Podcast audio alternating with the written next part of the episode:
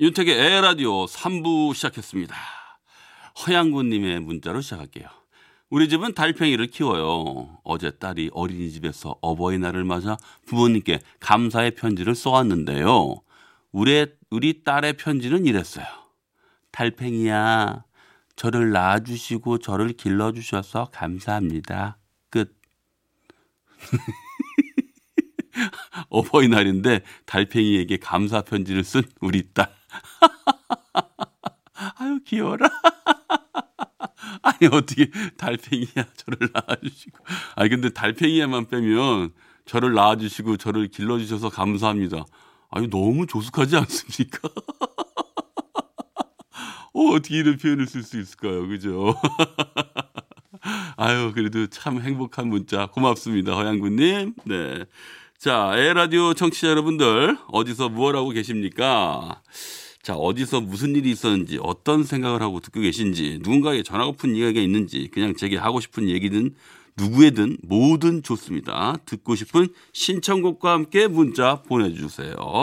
문자는 샵 8001번, 짧은 문자는 50원, 긴 문자, 사진 첨부는 100원의 정보 이용료가 부과됩니다. 자, 노래 한 곡 듣고 올 테니까요. 문자들 많이 보내주세요. 자이언티의 멋지게 인사하는 법. 인사까진 연습했는데 우, 거기까진 문제 없었는데 왜네 앞에 서면 바보처럼 웃게 돼 평소처럼만 하면 돼 음, 자연스러웠어 머리를 넘기는 척했어 펼친 손이 뻘쭘해서 네, 전향민님. 남편이랑 기분 좋게 배드민턴, 아, 전미향님. 죄송합니다. 남편이랑 기분 좋게 배드민턴 치러 간, 갔다가 돌아오는 길은 투닥투닥 해서 따로 왔어요. 부부 사이에 취미 생활 같이 하면 좋다는데 안 싸고 잘할 수 있는 방법이 있을까요? 아, 일단은 배드민턴은 일단은 접으세요. 예, 다른 걸 한번 또 찾아보죠. 일단 배드민턴은 안 맞는 것 같으니까 과감하게 접으시고 어 배드민턴이 은근히 이 굉장히 체력 소모가 엄청 많고 민첩해야 되고 저도 다 해봤는데 엄청 힘들더라고요. 아마 그래서 남편분이 이게 안 맞을 수도 있으니까 두 분이 잘 상의하셔가지고 다른 거를 살짝 유도해봐요. 예. 좀 아니면 이번엔 좀 정서적인 거 그런 것들을 한번 찾아보시는 것도 좋지 않을까요? 네. 저도 어, 저는 우리 아내랑 같이 취미생활하는 게뭐 없는 것 같네. 아, 참. 네, 정영준님. 중2 아들 녀석이 요즘 근육 만든다고 열심히 다이어트와 운동 중인데 조금씩 근육이 잡혀가네요. 아주 쬐끔씩이지만 너무 기특하고 귀여워요. 갑자기 왜 그렇게 외모에 신경 쓸까나? 혹시 좋아하는 여자친구가 생겼나? 요즘 아들 녀석 하는 행동에 혼자 키득키득 웃네요. 아. 야, 근데 다이어트와 운동을 같이 하시는군요. 보통은 어, 웨이트를 해서 근육을 만들어낸 다음에 그 다음에 다이어트를 해야 어, 이 근육이 빠지질 않거든요. 그냥 그냥 하면은 근육도 빠지고 지방도 같이 빠진다 하더라고요. 근데 중2 때 제가 생각해 보면 중2 때 저도 그 12kg짜리 바벨을 집에 있었던 거 삼촌 쓰고 뭐 우리 형 쓰던 거를 저도 슬쩍슬쩍 가가지고 이렇게 양팔로 딱 끌어올리는 거 그리고 또 한 팔로도 해보고 그랬었는데 그 조금씩 하니까 진짜 근육 잡히는데 어 그거 약간 뭐라 그럴까요 성과가 있어서 굉장히 뿌듯하더라고요. 나중에는 정말 그 어느 정도였냐면은 제 팔을 이렇게 안으로 구부려서 어깨를 손을 닿게 하면 손이 안 닿았어요. 근육 때문에 알통이 이렇게 나와가지고 아찐거 아니고요. 걱정 생활 그때 저 날씬했어요. 의심하시는 분들이 계셔. 네, 아드님 그 행동이 참 기분 좋으시겠어요, 정영준님. 네, 1012님, 태기 형, 아기가 자다가 일어나더니 공기청정기에 오줌을 쌌어. 오, 공기청정기 렌탈인데 어쩌죠? 야, 렌탈도 렌탈이지만, 야, 아들, 무지하게 똑똑하네. 공기를 깨끗하게 해주는 데다가 싼 거 아니야. 자기의 그 소변 냄새를 공기청정기가 깨끗하게 해가지고 착 날려주니까 약간 그 천재기가 보이는데요. 일단은 영재 교육을 알아보세요. 네. 김영호님, 오늘 실업급여 수당 신청하고 왔어요. 1년 계약 기간 만료돼서 4월 말에 퇴사했거든요. 열심히 달려온 만큼 잠시 쉼표 가지는 거라서 어, 거라고 긍정적으로 생각하며 구직 활동 열심히 해서 재취업할 수 있게 응원해 주세요. 네, 응원합니다. 잘 하실 수 있을 거예요. 그동안 1년 계약해서 잘 하셨, 하셨던 것처럼 또 좋은 직장이 생겨서 분명히 잘 취업할 수 있을 거라고 믿습니다. 화이팅! 네. 오늘 문자 보내주신 분들 고맙습니다. 자, 윤택의 에라디오 3, 4부는 주식회사 프롬바이오, 환인제약, 골드종합건설, 주식회사 프롬바이오, 딜리 디지털 인쇄기, 구리갈매 데니시 스퀘어, 현대 테라, 테라타워 광명과 함께해요. 소리를 만나다.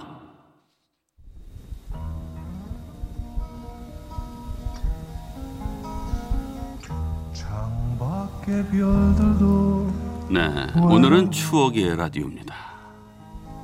노래 부르는 밤 다정스런 그대와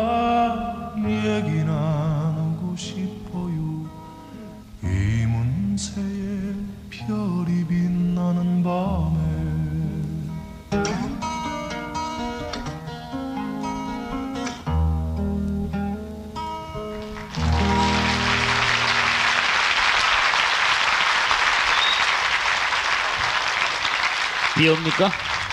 우리나라 청소년이 가장 존경하는 인물 이순신 이율곡 이경규. 네. 윤문식 그다음 이경규 네네. 감사합니다. 됐습니다. 아까 초반부 이후에 네. 쳤던 박수 들으시면서 추억이 새록새록 하시죠. 이문세 씨가 진행하던 시절의 별밤. 그때 고정 게스트는 이경규 씨였고요. 오늘 잠깐 들어본 방송은 91년 겨울 별밤 공개 방송 중에서 한 대목이었어요. 당시는 아날로그 시절이라서 그때 방송들은 지금처럼 디지털로 남겨져 있지도 않는데 아주 귀한 자료네요. 오랜만에 들어본 그때 당시의 별밤 로고송도 반가웠고요.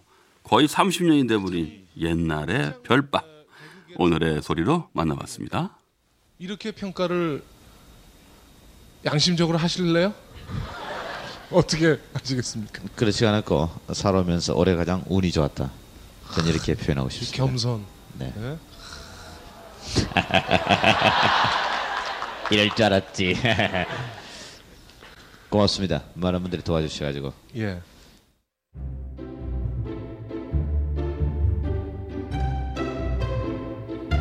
거꾸로 흐르는 음악 여행. 오늘도 지나간 시간 속으로 떠나봅니다. 오늘은요, 90년대 라디오입니다. 90년대 라디오에서 한창 흘러나오던 노래들로 음악 여행 떠나보겠습니다. 요즘에는 내가 제일 잘 나가고 나는 너무 멋져. 난 너무 예뻐. 나는 정말 최고야. 이런 가사들도 흔찮아, 흔하잖아요. 흔히 그런 걸 swag이라고 그러죠. 허세, 폼, 으스거리는 뭐 자기 위로. 근데 이런 swag 쪽으로 이미 30년 전에 가요계에서 선구자 역할을 했던 노래부터 들어보겠습니다. 궁금하시죠? 나보다 멋진 사람이 또 있을까? 아, 겸손은 너무 힘들다. 조영남, 겸손은 힘들어.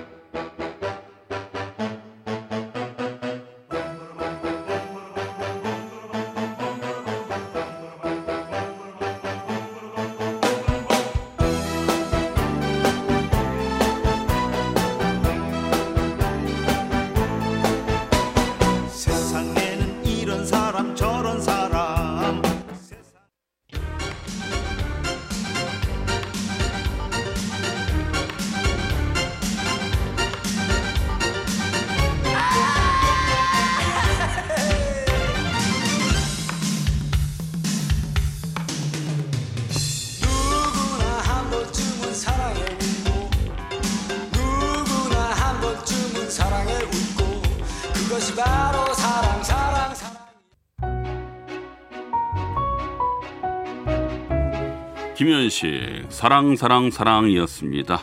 91년도 곡이었어요.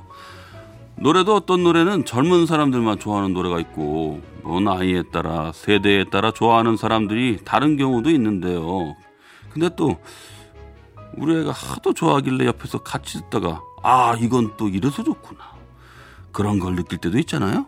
그리고 반대로 옛날에는 아버지가 좋아하시는 노래 왜 좋은지를 몰랐다가 아버지가 되고 나이가 들어보니까 아 이 맛이구나 그런 걸 느낄 때도 있는 것 같아요.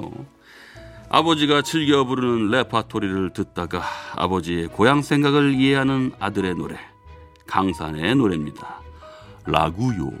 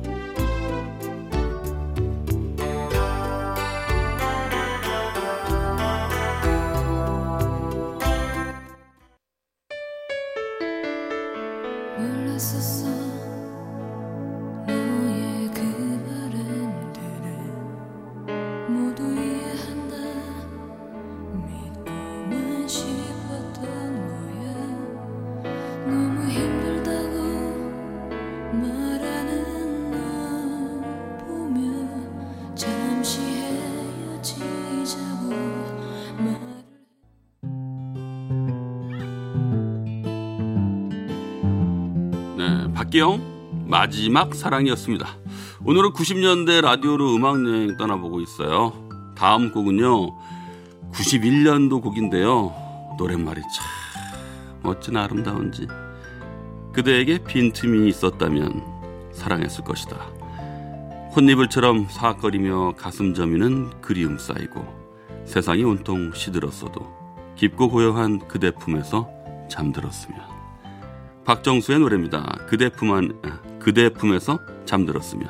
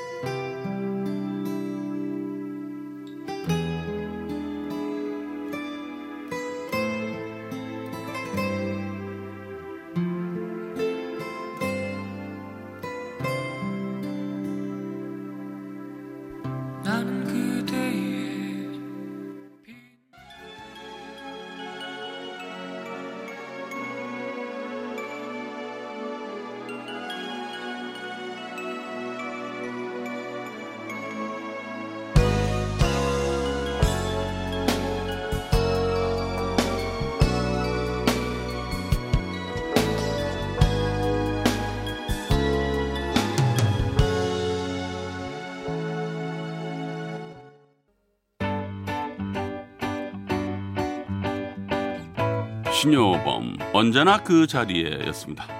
생각해보면요 90년 초중반만 해도 주로 카세트 테이프로 음악을 많이 들었던 시절이었잖아요.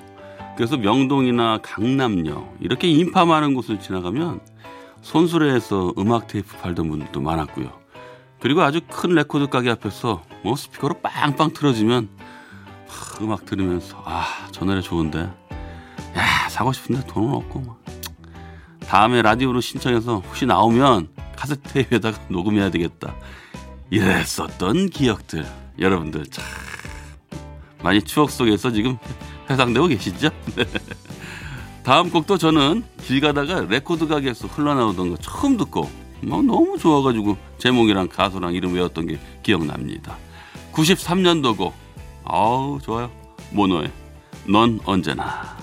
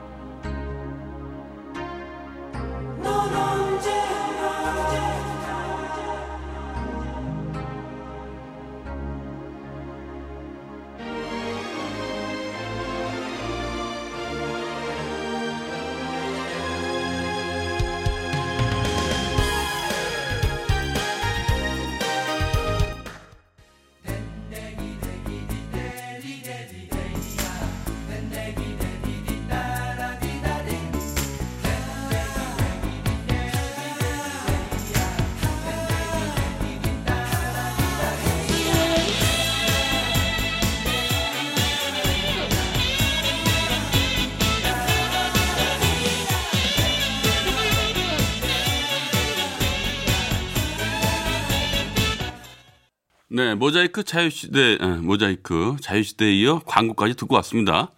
김지연님께서, 아, 이 노래들 길 걸어갈 때 리어카에서 많이 들었는데. 맞아요, 맞아요. 엄청 많이 듣던 노래죠. 송민 님도요. 추억이 새록새록해요. 그때 그 사람들 다 어디서 뭘 하며 살까요? 어, 맞아요. 그렇게 말씀하시니까 그 추억을 함께 나눈 사람들이 막 이렇게 막 필름처럼 막 쫙 지나가네요.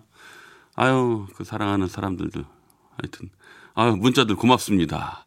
거꾸로 흐르는 음악 여행 오늘은 90년대 라디오로 음악 여행 떠나봤습니다. 네. 여러분들은 어떠셨습니까? 아, 저도 그 지난 시절들을 이렇게 노래로 공감한다는 거에 있어서는 정말 한없이 기분 좋고요. 너무나도 노래에 대해서도 너무 고맙습니다. 네. 4788님이요. 이렇게 명곡들만 듣는 곳이 흔하지 않아요. 맞아요. 이 흔하지 않습니다. 네. 정말 콕 집어서 얘기했네요. 택디 정말 그동안 고마웠어요. 고마워요. 네. 내일 하루 남았습니다. 6305님, 안녕하세요. 윤택 씨의 목소리도 내일이면 마지막으로 듣겠네요. 너무 아쉽네요. 그동안 수고 많았습니다. 들어주셔서 고맙습니다. 이렇게 말씀드리고 싶습니다. 뭐 하여튼 뭐 내일 되면 또 내일 또 마지막 인사를 드리겠습니다만은 뭐 하여튼 너무 고맙고요. 다 고맙다는 말씀 드리고 싶어요. 네. 좋은 경험이었어요. 저한테는요. 저를 알고 지내는 모든 사람들에게 사랑한다고 말하고 싶습니다. 고맙습니다. 63, 네, 아이고, 네. 맞춰야 될 시간 됐어요. 윤택의 에르드 마칠 시간입니다. 좋은 밤 되시고요. 저는 내일 저녁 8시 10분에 먼저 와서 기다리고 있겠습니다. 내일 마지막 끝까지 함께 해주세요. 덕분에 행복했습니다.